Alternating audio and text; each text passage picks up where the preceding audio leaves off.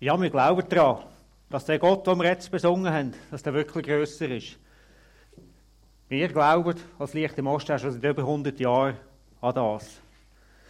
Und wir wollen das umsetzen, das, was uns Jesus vorgelebt hat, die Liebe weiterzugeben den Menschen.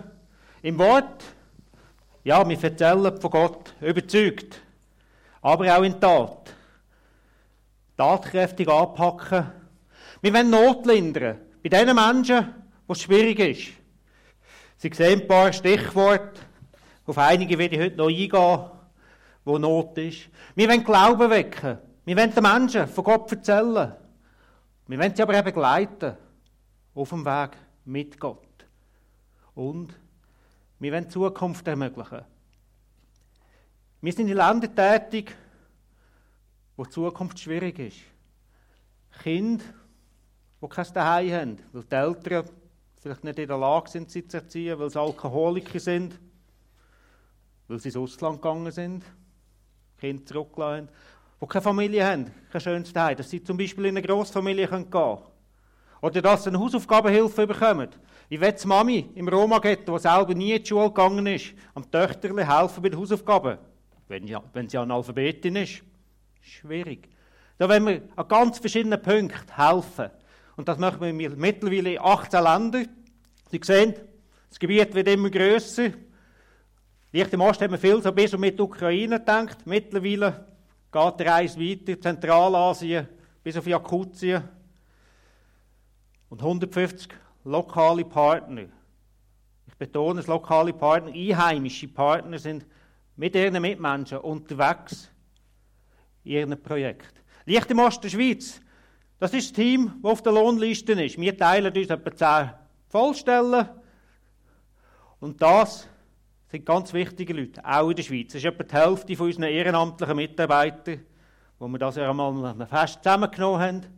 Ohne die ging das, ging das nicht. Von Senioren, die jede Woche kommen, Kleider sortieren, von Lastwagenchauffeuren, die Woche, zwei Zeit nehmen, um unsere Hilfsgüter in den Osten zu bringen, von IT-Spezialisten, die uns unsere Probleme lösen, die wir vielleicht selber gemacht haben, viele Ehrenamtliche. Ich werde Ihnen heute Morgen unsere Arbeit ein bisschen vorstellen, schwerwiegend, über die Ukraine. Das Bild, wunderschönes Bild, der Sommer gemacht worden in der Ukraine. Wer würde da etwas Böses denken? Unser Chauffeur, der Stefan, ist ein Ukrainer, hat uns das geschickt. Das ist das zweite Bild, das er hinten reingeschickt hat. Er ist unterwegs mit Hilfe aus der Schweiz. Wir die Schweizer Chauffeure nicht ins Kriegsgebiet, schicken, aber er fährt fast jede Woche mit Hilfe los. Der Ukraine-Krieg seit dem Februar 2022 ist in unseren Köpfen drin. Aber haben Sie gewusst, dass der schon 2014 angegangen ist? Dass das, was wir hier sehen, die Zerstörung, ganz im Osten, 2014, ein trauriger Zufall. Ich war in dieser Woche das erste Mal selber in der Ukraine. Es fährt dann schon ein, wenn am anderen Ende von so einem Land ein Krieg herrscht. Und vor allem, was dann traurig macht, ist schnell, dass wir es vergessen können. Zwei, drei Wochen war es in der Zeitung und dann ist es vorbei bei uns. Bis der, Früh bis der letzte Frühling wieder. Und das ist die Realität. Im Osten von der Ukraine Zerstörung, Krater vor dem Haus, wir können uns das gar nicht vorstellen. Bombenalarm auch im Westen. Aber es gibt auch erstaunliche Sachen. Sie sehen da junge Leute mit einer Seniorin, die sind im Sommer während ihrer Studienferien unterwegs im Land, Richtung Ostukraine. Das sind alles Ukrainer, die Sie da sehen. Der Roman, der mit der roten Händchen, hat das initiiert. Sie sind Kindercamps machen. Und unterwegs haben sie das Große kennengelernt. Und haben gesehen, ihr ganzer Garten ist voller Trümmer. Was machen die Jugendlichen? wir haben zwei, drei Tage Zeit. Wir packen an. Wir packen an und räumen einfach mal auf, obwohl sie die Damen gar nicht kennt haben. Die hat auch nichts können zahlen Ausser Dankbarkeit. Erstaunlich, wie die Ukrainer zusammenheben, wie unsere Partner aktiv sind. In all diesen Städten, wo sie da markiert sind, hat es leicht im Osten Partner. Partner, die schon seit manchem Jahr, einige wenige lang, unterwegs sind mit uns verbunden. Und sie sehen auch ganz im Osten Gebiete, wo heute russisch besetzt sind. Im Berdiansk, Alexander Molibok. Mit dem können wir keinen Kontakt mehr haben. Er ist abgeschlossen, abgeschottet vom Westen von der Ukraine. Ein Partner von uns hat unregelmäßig Kontakt mit ihm. Er wohnt in Saporischia. Wir wissen nicht genau, wie es ihm geht. Ich hätte ihn verstanden, wenn er gesagt hat, ich gehe, ich fliehe. Der Alexander ist etwa 65 und was hat er gesagt? Ich bleibe bei meinen Mitmenschen, bei meinen Leuten aus der Kirche. Ich gehe durch die schwere Zeit mit denen mit. Und es muss schwierig sein, hinter der Kriegsfront. Christenverfolgung kommt dort schon wieder vor. Was macht Licht im Osten? Wir können die Welt nicht verändern, aber wir können Hilfe bringen. Über 30 Lastwagen sind allein in die Ukraine gegangen dieses Jahr. Das sind immer etwa 20 Tonnen Hilfe. Das ist ein Tropfen auf den heißen Stein, aber der erste. Und viele andere möchten auch gute Arbeit. Und wir haben auch Freude, wir bringen unsere Hilfe bis auf Saporoschia. Wir können hinterher fahren, dank dem Stefan, der den Mut hat, ins Kriegsgebiet mit dem Lastwagen. Hilfe, die dringend nötig ist. Auch wenn man das Gefühl hat, ja, irgendwann haben doch alle genug Kleider, irgendwann müssen doch die genug haben. Sehr viele Menschen sind auf der Flucht, sind angewiesen darauf. Wenn sie fliehen, nehmen sie nicht den halben Haushalt mit. Sie haben ein Köfferchen dabei, mehr nicht. Die Kleider sind vielleicht mal kaputt. Das Kind, das sie dabei haben, wächst. Da sind so viele Menschen froh, dass sie Hilfe bekommen. Und wir schauen nicht darauf, geht Herr oder Frau Ukrainer die richtige Kille oder sagen das Richtige, sondern jeder kommt Hilfe. Wir sehen hier eine Gruppe in einem Dorf im Osten von der Ukraine, die haben gerade ein Lebensmittelpaket bekommen. In der Ukraine ist das noch vielfach so und auch in anderen osteuropäischen Ländern, dass die Selbstversorgung ein wichtiger Teil ist, dass man seinen Garten anbaut, dass man genug zu essen hat. Würden Sie in den Garten rein, wo Sie mit Angst haben, dass eine Mine drinnen ist, noch etwas anbauen? Ich mache es nicht. Und so haben viele zu wenig zu essen. Der Hunger ist da. Oder auch gar keinen Job mehr. Ostukraine war sehr stark von Industriebetrieb geprägt. Seit 2014 ist da ziemlich jeder kaputt gemacht worden. Wir sehen hier den Roman Kosedoi. Das ist der junge Mann mit der Schutzweste, knapp 30. Er ist unser Koordinator in der Ukraine. Das Bild ist nicht fotografisch besonders gut, aber es drückt für mich aus, wie unsere Partner helfen. Das Grosse hat auch bei sich daheim jetzt Lebensmittel bekommen, aber ich glaube, sie genießt viel mehr eine Umarmung von dem jungen Mann, der sich Zeit nimmt. Zeit nimmt in der Gefahr und keine Angst hat um sich, sondern mehr Angst um sie. Wo ihr zulässt, für sie da ist. Und so sind viele Partner von uns, die, die im Osten von der Ukraine daheim sind, täglich oder mehrmals wöchentlich, unterwegs mit Hilfsgütern und gehen.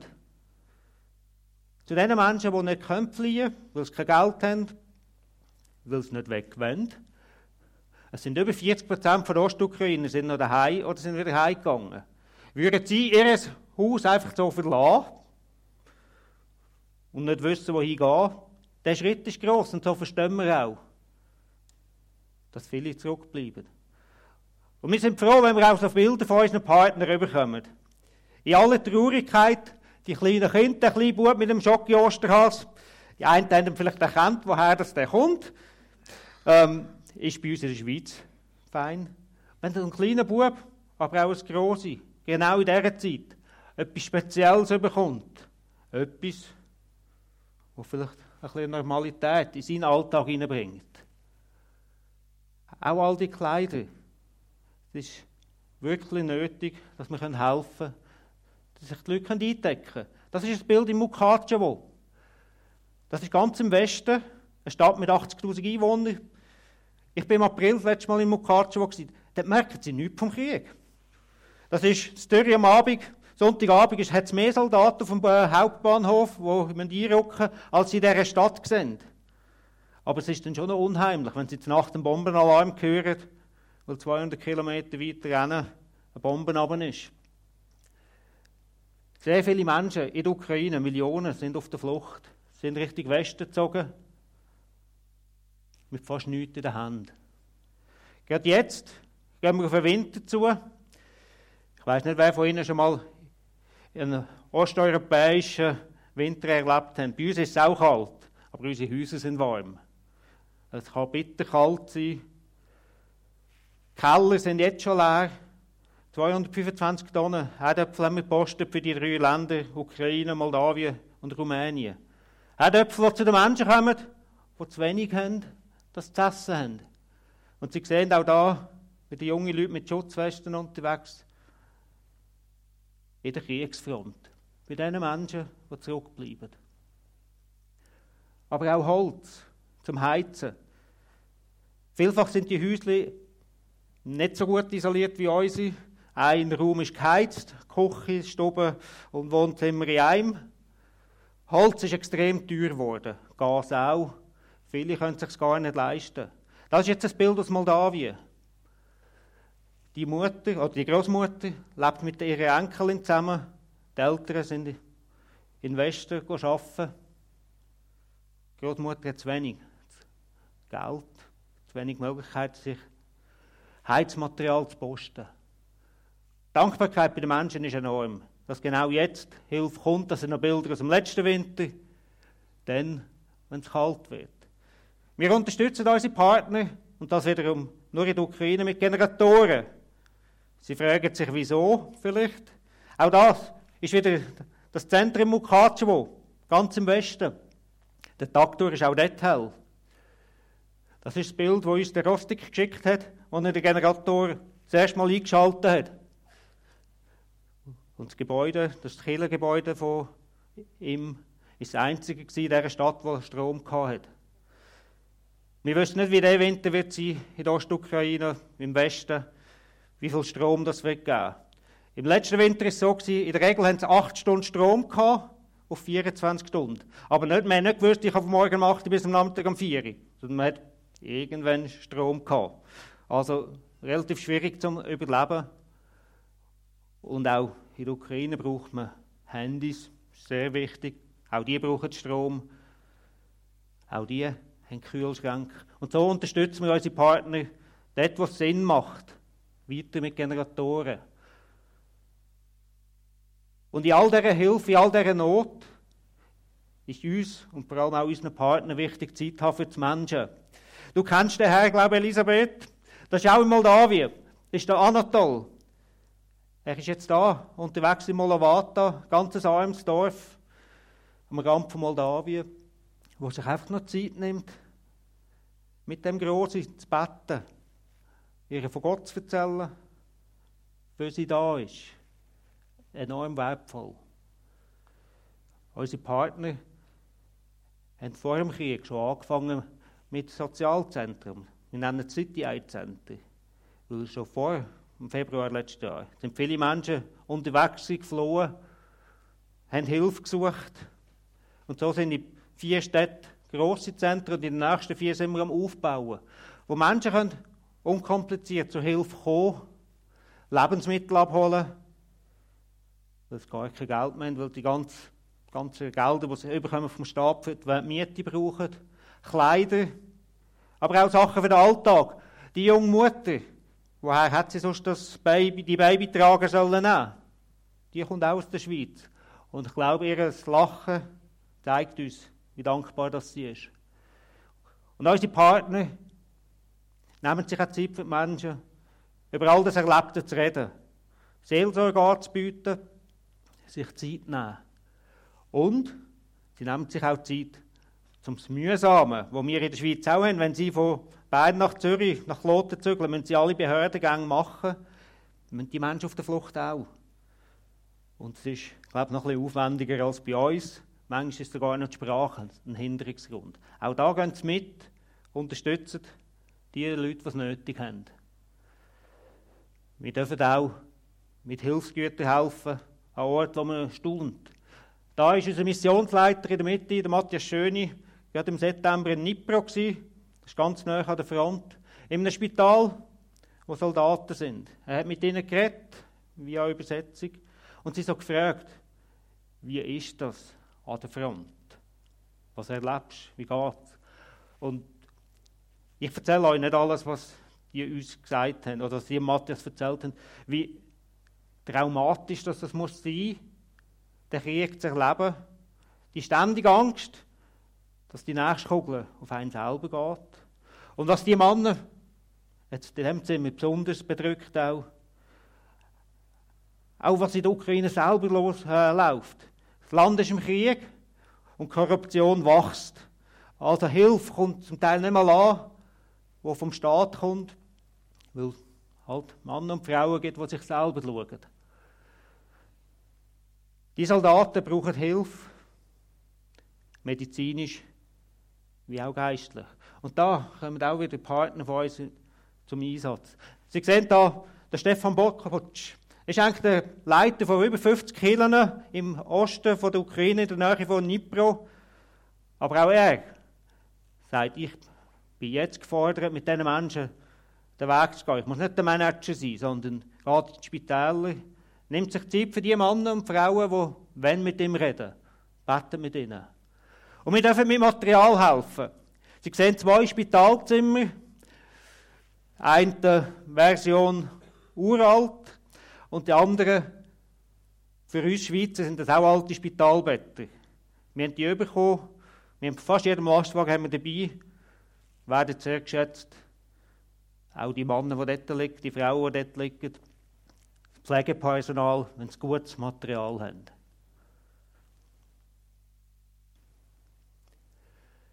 Braucht es Frauenhaus im Krieg?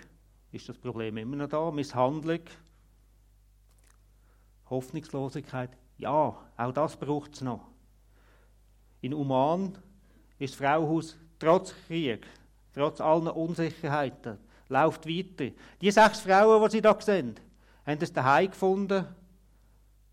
Nicht für immer, aber wo sie frei werden von Sucht, wo sie wegkommen vielleicht von einem Ehemann, wo sie schlägt, Sicherheit bekommen. Die Rina, die wir hier sehen, die ist 31, ihr seht auch einen Sohn.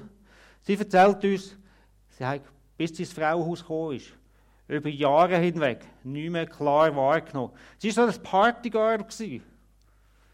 Ständig betrunken, Drogen. Sie mag sich kaum an die Geburt erinnern von ihrem Sohn. Und dann hat sie einig, wo sie betrunken war, ist sie gestürzt, Arm gebrochen. Im Spital wollten sie eigentlich nicht helfen. Und haben dem Leiter vom Frauenhaus angerufen, haben die jemand gesagt, wir hätten da jemanden, kommst du Augen holen? Einfach so abgeschoben. Und sie hat es daheim gefunden, mit ihrem Sohn, wo er zuerst mal geholfen worden ist wegkommen von den Drogen, vom Alkohol, trocken zu werden. Und ihr ist von Gott erzählt worden. Sie hat Gott kennengelernt und ist so dankbar. Suchtfrei zu leben und jetzt auch Zeit zu haben, eine neue Perspektive in ihr Leben zu finden. Eine Perspektive, die weitergeht als bis zur nächsten Flasche Schnaps. Die weitergeht, vor allem auch für ihren Sohn. Ja, Kinder sind uns extrem wichtig. Auch in Kriegszeiten. Auch in Kriegszeiten sind Pflegefamilien extrem wichtig. Einige sind geflohen. Im Westen vom Land, einige auch ganz ins Ausland. Kinder, die nichts dafür können, die haben, glaube ich, am wenigsten Schuld an diesem ganzen Konflikt. Die brauchen daheim, ein Daheim, das Stabilität hat. Sie sehen das junge Ehepaar, Zwei von diesen Kindern sind liebliche, der Rest angenommen. Es ist ein bisschen anders als bei uns.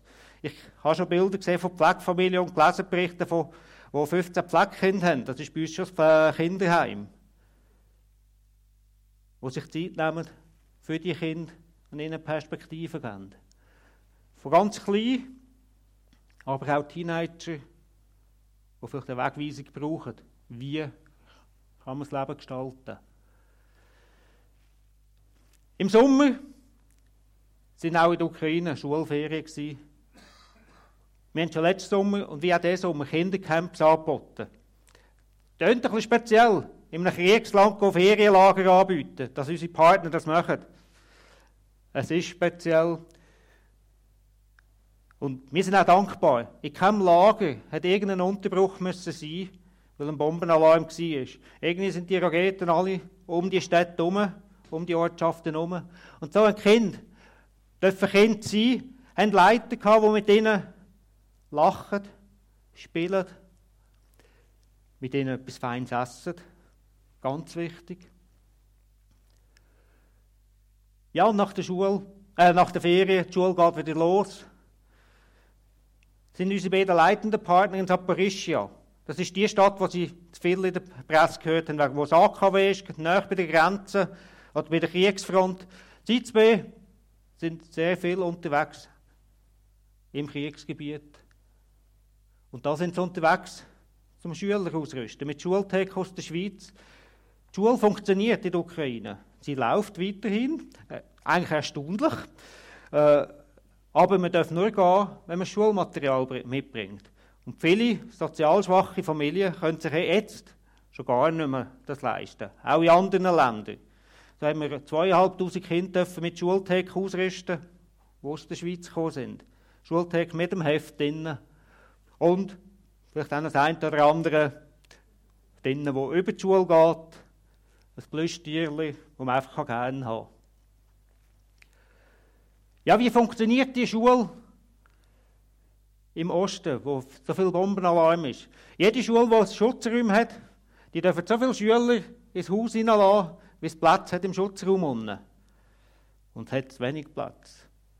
Aber, und da können wir für einmal mal der Corona-Zeit Danke sagen, das Online-Schulsystem funktioniert nach wie vor super.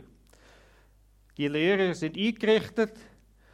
Jetzt ist nur noch das Problem, viele Kinder aus der auch schwächeren Familien, sozial schwächeren Familien, haben keinen Internetzugang.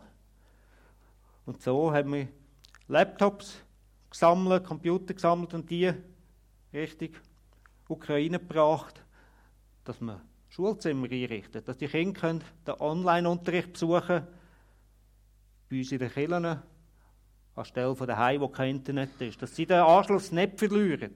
Dass ihre Zukunft nicht, weil sie keine Schulbildung haben, einfach vorbei ist. Ich habe Ihnen viel sachliche Tätigkeiten von unseren Partnern jetzt gesagt. Und in allem innen, alles spielt irgendwo ein bisschen zusammen. In allem innen haben unsere Partner den Wunsch. Sie wollen von Gott erzählen. Wir schauen hier in ein Kindercamp hinein. Nicht nur essen und lachen und spielen ist gefragt. Auch Gott. Von Gott wollen wir erzählen. Die Pastoren sind kreativ. Sie laden die Menschen ein. Die Menschen kommen und hören auch zu. Sie wollen lesen. Ich erinnere mich noch gut, letztes Jahr, im April, wo, so, wo wir so langsam ein bisschen gewusst haben, wie das könnte laufen, haben wir unsere Partner erst mal fragen, was brauchen wir, wie können wir helfen.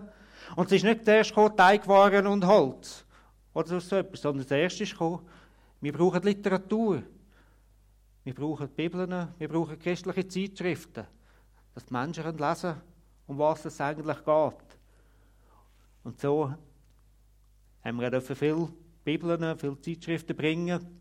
Und mittlerweile auch wieder, können wir es auch wieder im Land drucken, dass die Hunger nach einem Gott kann gestillt werden kann. Frauengruppen sind zum Beispiel da entstanden in Slavianka. Das ist in der Kriegsfront. Frauen, die vorher nie in die Baptistenkirche hineingegangen wären und einfach gemerkt haben, da komme ich Hoffnung über. Da werde ich angenommen, da sind Menschen für mich da.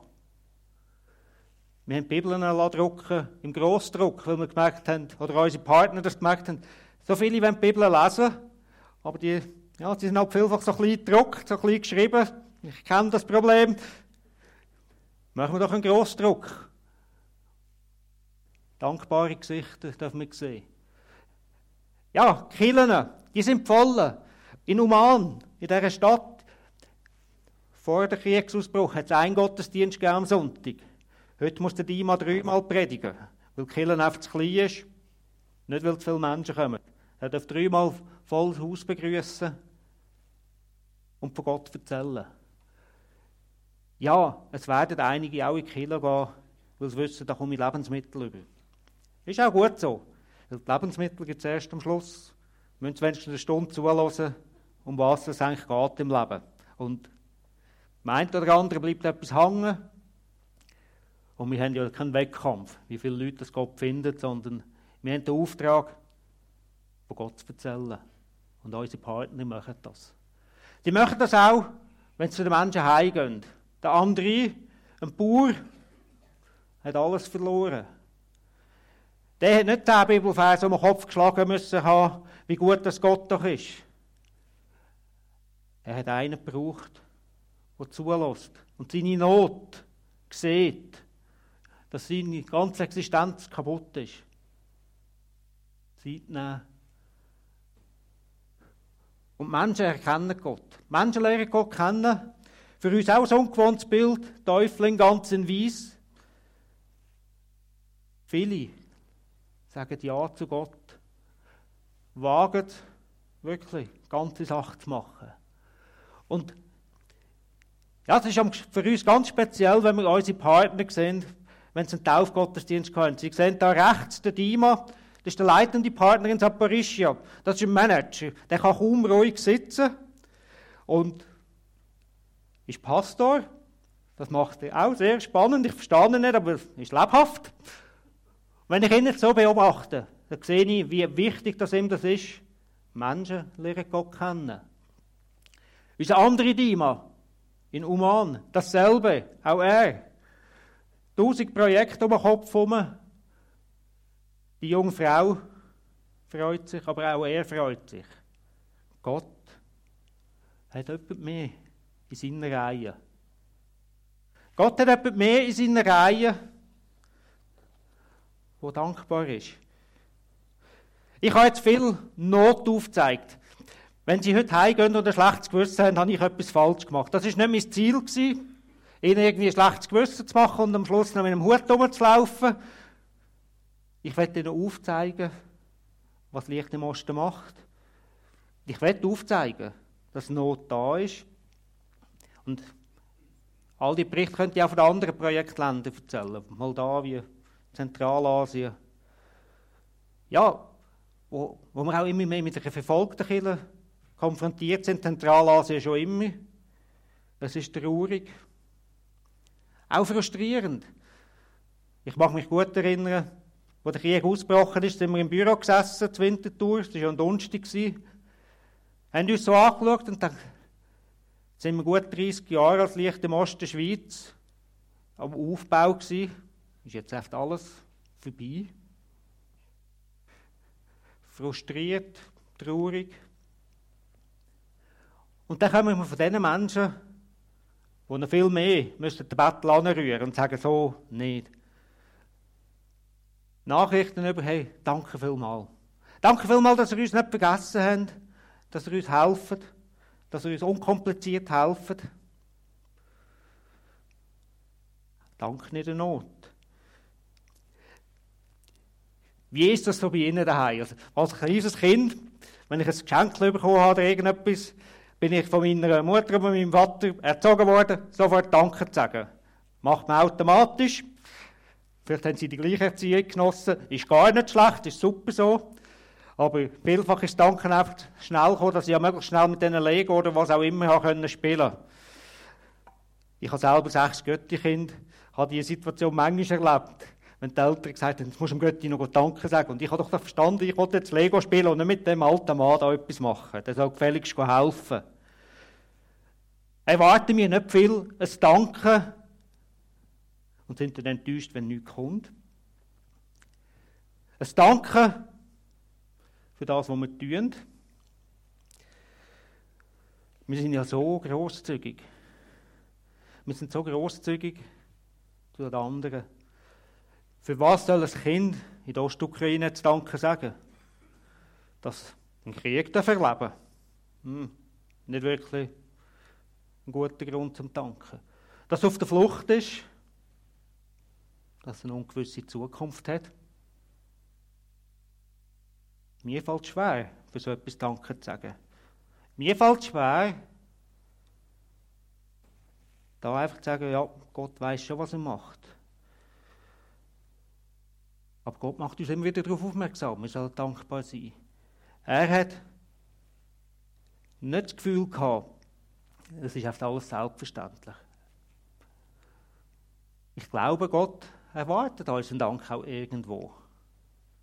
Und nicht einen Dank echt am Schluss vom Gebet, nachdem wir unsere zehn Bitten losgebracht haben, Danke bestehend, äh, ist der Gottesdienst nachher fertig, sondern ein aufrichtiges Dankeschön. Ist auch Gott enttäuscht von mir, von Ihnen, weil so wenig zurückkommt? Gerade wir Schweizer, die ja auf höherem Niveau jammern können. Auch ich finde immer gute Gründe, wo ich sage, da könnte, man, könnte Gott jetzt auch noch eingreifen, bei mir selber. Auch der Paulus hat das mitbekommen. Der Paulus hat den Kolosser einen Brief geschrieben, weil er gemerkt hat, uh, da sind Strömungen um in dieser Gemeinde, die in eine interessante Richtung gehen. Da müssen wir, oder da wette ich als Paulus aufzeigen, wie es Gott sich wirklich vorstellt. Ich lese Ihnen zwei Vers vor aus dem Kolosserbrief 2, Vers 6 und 7. Ihr habt der Botschaft, die euch verkündet wurde, Glauben geschenkt und habt Jesus Christus als den Herrn, dem Herrn unterstellt. Darum richtet nun euer ganzes Verhalten an ihm aus.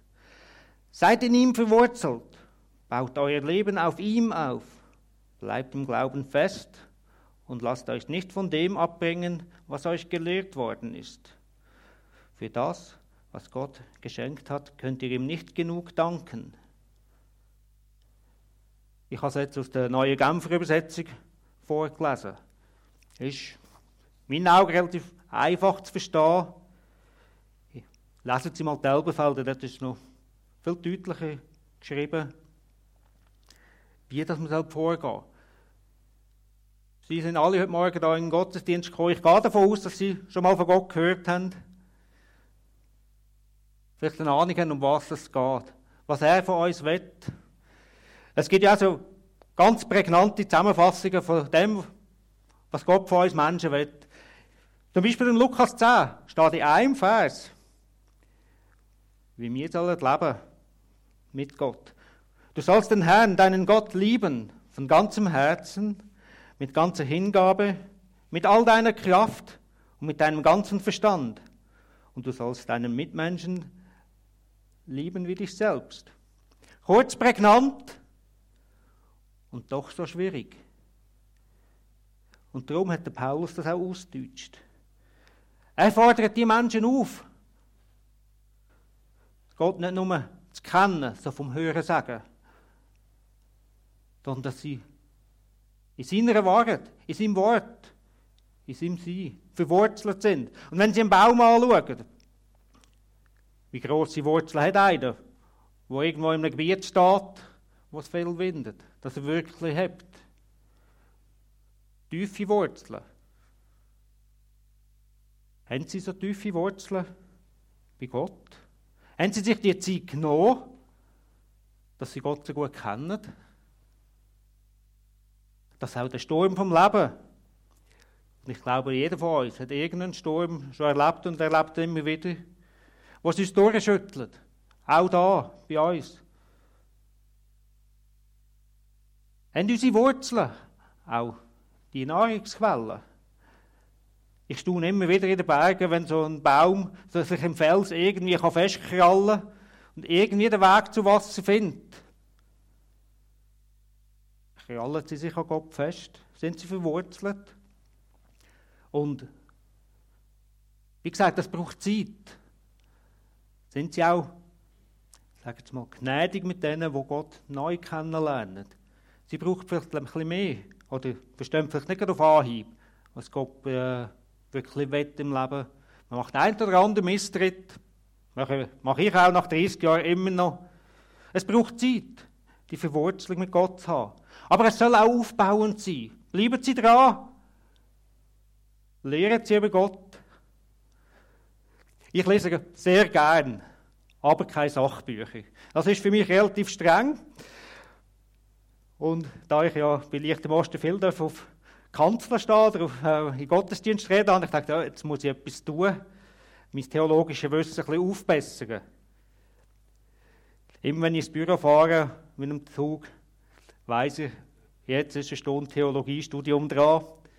Es ist herausfordernd. 20 Minuten lesen wäre einfacher. Schön sanft. Nichts, was man sich dann nachher merken muss. Und doch merke ich, wie viel mehr ich über Gott in diesen zwei Jahren, wo ich das jetzt schon mache, mitbekommen habe. Tun Sie Ihre Wurzeln aufbauen und pflegen, dass sie tiefer gehen. Und dann sagen Sie Danke zu Gott.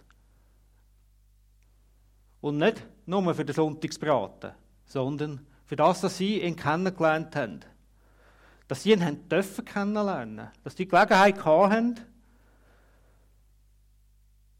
Danke Sie für alles Schöne, was Sie erleben. Mache ich auch gern. Viel Schönes, was ich sehen erleben Und soll jetzt auch Danke sagen für alles Schlechte? Machen Sie das? Wenn es Ihnen schlecht geht? Oder Sie von Menschen wissen, die krank sind?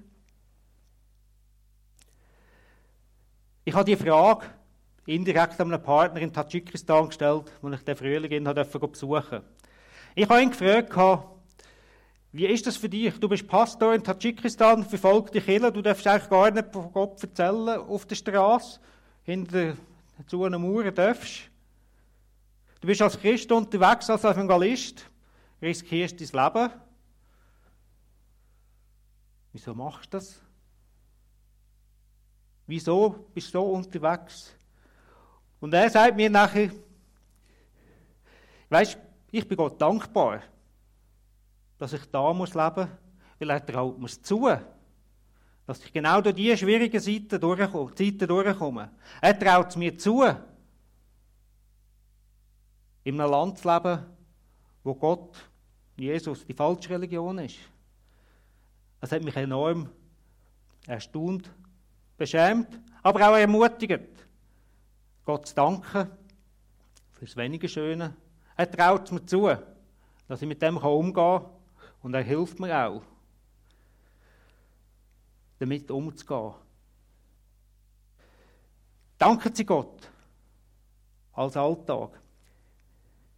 In der Luther-Übersetzung steht, Sie sollen reich, äh, danken Sie ihm reichlich. Ich komme aus der Bäckereibranche und da kommt mir immer so Bachrezepte in den Sinn. Und da gibt es auch vielfach, tun sie reichlich von irgendeiner Dekor drauf. Sie haben das Bild vom Muffin. Nehmen Sie das mit. Wie viel Zuckerguss tun Sie drauf, wenn Sie das Muffin backen? Und wenn sie nicht so süß sind, wie groß ist das Teig? Oder zu groß? Im Überfluss. Die meisten Menschen haben sehr gern süß, tun im Überfluss Zuckerguss drauf. Danken Sie Gott auch gleich viel. Ich werde ihnen Mut machen, das umzusetzen. Ich werde es auch selber umsetzen. Ich werde beten. Herr Jesus Christus, du kennst jeden von uns da innen. Du weißt, wie wir zu dir stehen, wie tief unsere Wurzeln gehen wie viel Nahrung das wir noch brauchen. Und du weißt auch, wie wir dazu stehen, im Danke sagen.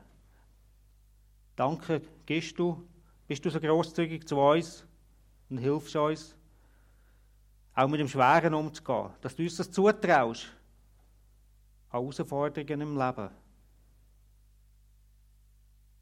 Danke für alles, Schöne, aber auch alles Schwere. Amen. Noch etwas.